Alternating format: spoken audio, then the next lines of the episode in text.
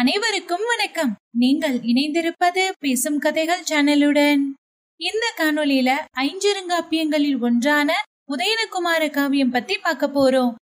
சீவக சிந்தாமணி கந்த புராணம் இந்த மாதிரி பெரிய இலக்கியங்களுக்கு சுருக்கம் பாடுற மரபு ஒண்ணு இருந்துட்டு வந்துச்சு. அதே மாதிரியே கொங்குவேலரோட பெருங்கதை காப்பியத்துக்கு சுருக்க நூலா எழுதுனதுதான் இந்த உதயனகுமார காவியம்.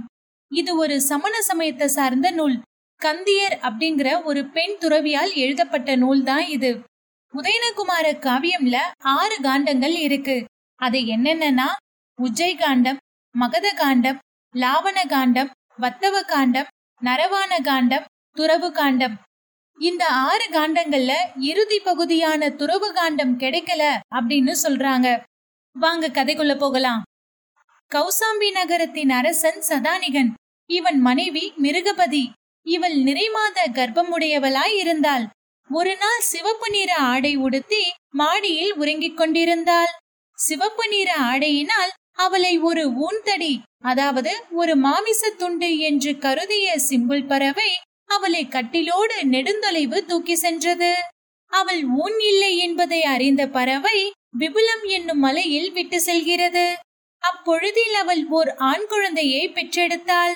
அந்த குழந்தைக்கு உதயணன் என்று பெயரும் இடப்பட்டது. அதே விபுலம் மலையில் மிருகபதியின் தந்தை தவம் செய்து வந்தார். அவர் தம் மகளையும் பேரனையும் கண்டு மகிழ்ந்தார். பின்னர் அவரே அவர்கள் இருவரையும் வளர்த்து வருகிறார். அதே மலையில் இருந்த பிரம்மசுந்தர முனிவரின் மகன் யோகி உதயனின் உற்ற நண்பனானான். இருவரும் கல்வி கேள்விகளில் தேர்ச்சி பெற்று ஒன்றாக வளர்ந்து வந்தனர். உதயணன் யாழிசையில் வல்லவன். அவனது யாழின் இசைக்கு மயங்கி ஒரு தெய்வீக யானை அவனிடம் வந்தது.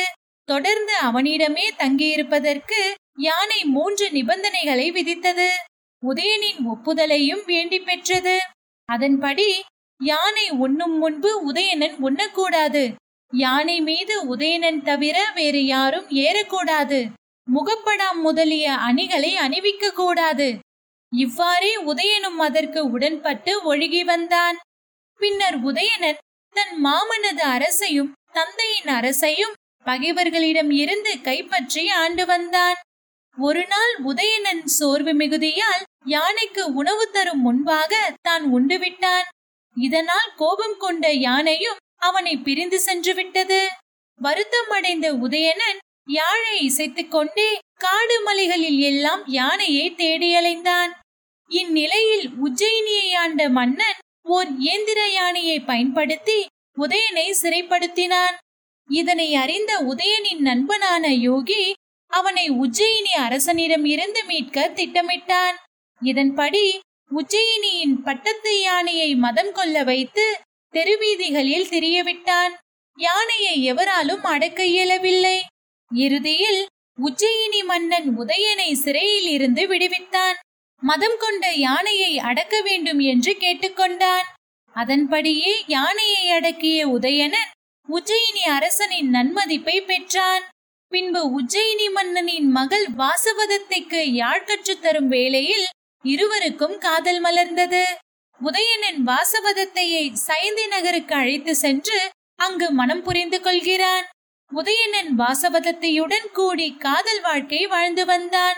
காதல் மயக்கத்தில் அரசன் என்ற முறையில் ஆற்ற வேண்டிய கடமைகளை மறந்தான். இதனால் இருவரையும் பிரித்தலே நாட்டுக்கு நன்மை என்பதை யூகி உணர்ந்தான்.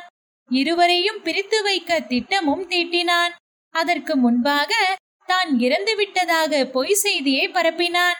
அடுத்ததாக வாசவதத்தையே யாரும் அறியாமல் வேறொரு இடத்திற்கு மாற்றி அவள் தீயினால் மாண்டு விட்டதாகவும் செய்தி பரப்பினான். இருவரின் பிரிவையும் தாங்காத உதயணன் பெரிதும் மனம் கலங்கினான். அக்கவலையை மாற்ற ராசகிரியத்தில் இருந்த ஒரு முனிவரை அடைந்தான். ராசகிரியத்தில் இருந்தபோது அந்த நகரத்து அரசனின் தங்கை பதுமாவதியை மணந்தான். பின்பு தன் நகராகிய கௌசாம்பிக்கு பதுமாவதியுடன் வந்து சேர்ந்தான். அங்கு யோகியும் வாசவதத்தையும் மீண்டும் வருவதைக் கண்டு உதயணன் மகிழ்ந்தான். அதன் பின்னர் மானநீகை என்பவளையும் விரிசிகை என்பவளையும் மணந்து கொண்டு வாழ்கிறான். வாசவதத்தையின் மகன் நரவான தத்தன் காந்தர்வ உலகம் செல்கிறான். அவ்வுலகத்தை போரிட்டு வெற்றி கொண்டு அங்கு ஆட்சி புரிய தொடங்குகிறான். இதன் பின்னர் உதயணன் பதுமாவதியின் மகன் கோமுகனிடம் தன் ஆட்சியை ஒப்படைத்தான். இறுதியில் உதயணன் துறவு மேற்கொண்டான். இத்துடன் உதயகுமாரன காவியத்தின் கதை நிறைவு பெறுகிறது. இந்த காவியத்தை பற்றிய சில தகவல்களும் நான் உங்களுக்காக சொல்றேன். முதல்ல பெயர் காரணம்ல இருந்து ஆரம்பிப்போம். சூரிய உதயத்துல பிறந்ததுனால தான் இந்த காவிய தலைவனான உதயணனுக்கு அந்த பெயர் வச்சாங்க. உதயணனுக்கு விச்சை வீரன் அப்படின்னு இன்னொரு பேரும் இருக்கு. விச்சை வீரன் அப்படின்னா பல கலை வல்லவன் அப்படின்னு அர்த்தம். உதயணன் யாழிசையில வல்லவர் அப்படின்னு நம்ம ஏற்கனவே சொன்னோம். அவர் மீட்ன அந்த யாழோட பெயர் கோடபதி. உதயணனுக்கு நான்கு மனைவிகள் இருந்தாங்க. அந்த பெயரை நான் மறுபடியும் சொல்றேன். வாசவதத்தை பதுமாவதி மானநீகை விரிசிகை. ஐஞ்சிறுங்காப்பியங்கள்ல ஒன்றா உதயனகுமார காவியம் இருந்தாலும் இந்த காவியத்துல காப்பிய வருணனையும் இலக்கிய சுவையும் இல்லவே இல்ல அல்லது மிக குறைந்த அளவு தான் இருக்கு அப்படின்னு சொல்றாங்க.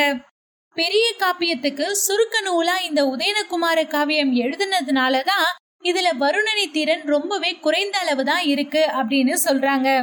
கொங்குவேலிர் எழுதின பெருங்கதை காப்பியத்தோட முதல் பகுதியும் இறுதி பகுதியும் அழிஞ்சு போயிருச்சுன்னு சொல்றாங்க. ஆனா அந்த பெருங்கதையோட முழு கதையையும் தெரிஞ்சுக்கிறதுக்கு உதயனகுமார காவியம் துணையா இருக்கு அப்படின்னு சொல்றாங்க.